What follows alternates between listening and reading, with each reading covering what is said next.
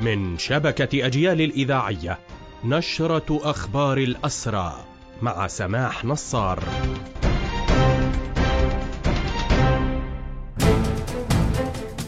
أهلا ومرحبا بكم إلى هذا اللقاء. تتواصل أعمال التنكيل والقتل العمد ضد الأسرى في سجون الاحتلال.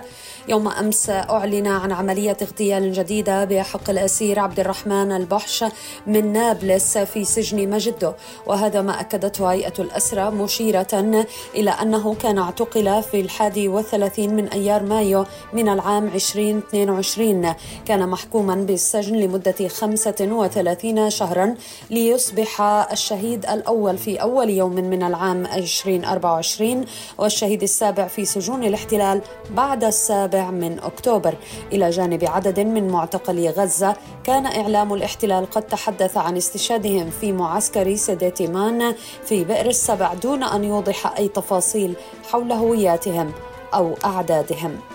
في هذا الإطار قالت هيئة الأسرى ونادي الأسير إننا وفي ضوء كثافة الجرائم التي يواصل الاحتلال تنفيذها بحق الأسرى في السجون نحمل المسؤولية الكاملة بالإضافة إلى الاحتلال لكل القوى الدولية التي تواصل دعمه في الاستمرار بالإبادة ضد شعبنا في كل أماكن تواجده.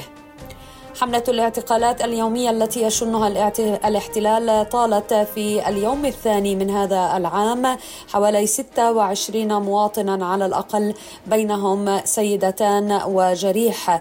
وقد رصد المواطنون صورا لشاب اعتقله جنود الاحتلال في مدينة قلقيلية جرا على الأرض بعد إصابته بالرصاص. في أخبار نشرتنا أيضا نشير إلى عمليات الاعتقال والتنكيل التي تمارس بحق الأسرى وقد أفيد بحالات تسمم في صفوف أسرى سجن عوفر.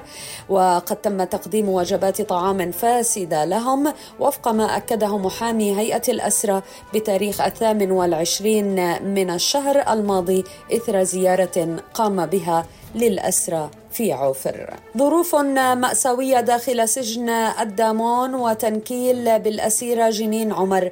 هذا ما أكدته هيئة شؤون الأسرى والمحررين مشيرة إلى أن أعمال التنكيل الممنهجة بالأسيرات ما زالت مستمرة. في حين أشار البيان إلى ظروف اعتقال الأسيرة خالدة جرار إضافة إلى أسيرتين من بيت لحم ليرتفع عدد الأسيرات إلى 76 بينهن 43 من قطاع غزة و18 من الضفة والبقية من القدس والداخل المحتل. بهذا مستمعينا تنتهي هذه النشرة الخاصة بأخبار الحركة الأسيرة قدمناها لحضراتكم من راديو أجيال. تحية الحرية لأسر الحرية وتحياتي سمح نصار المجد والخلود لشهدائنا الأبرار.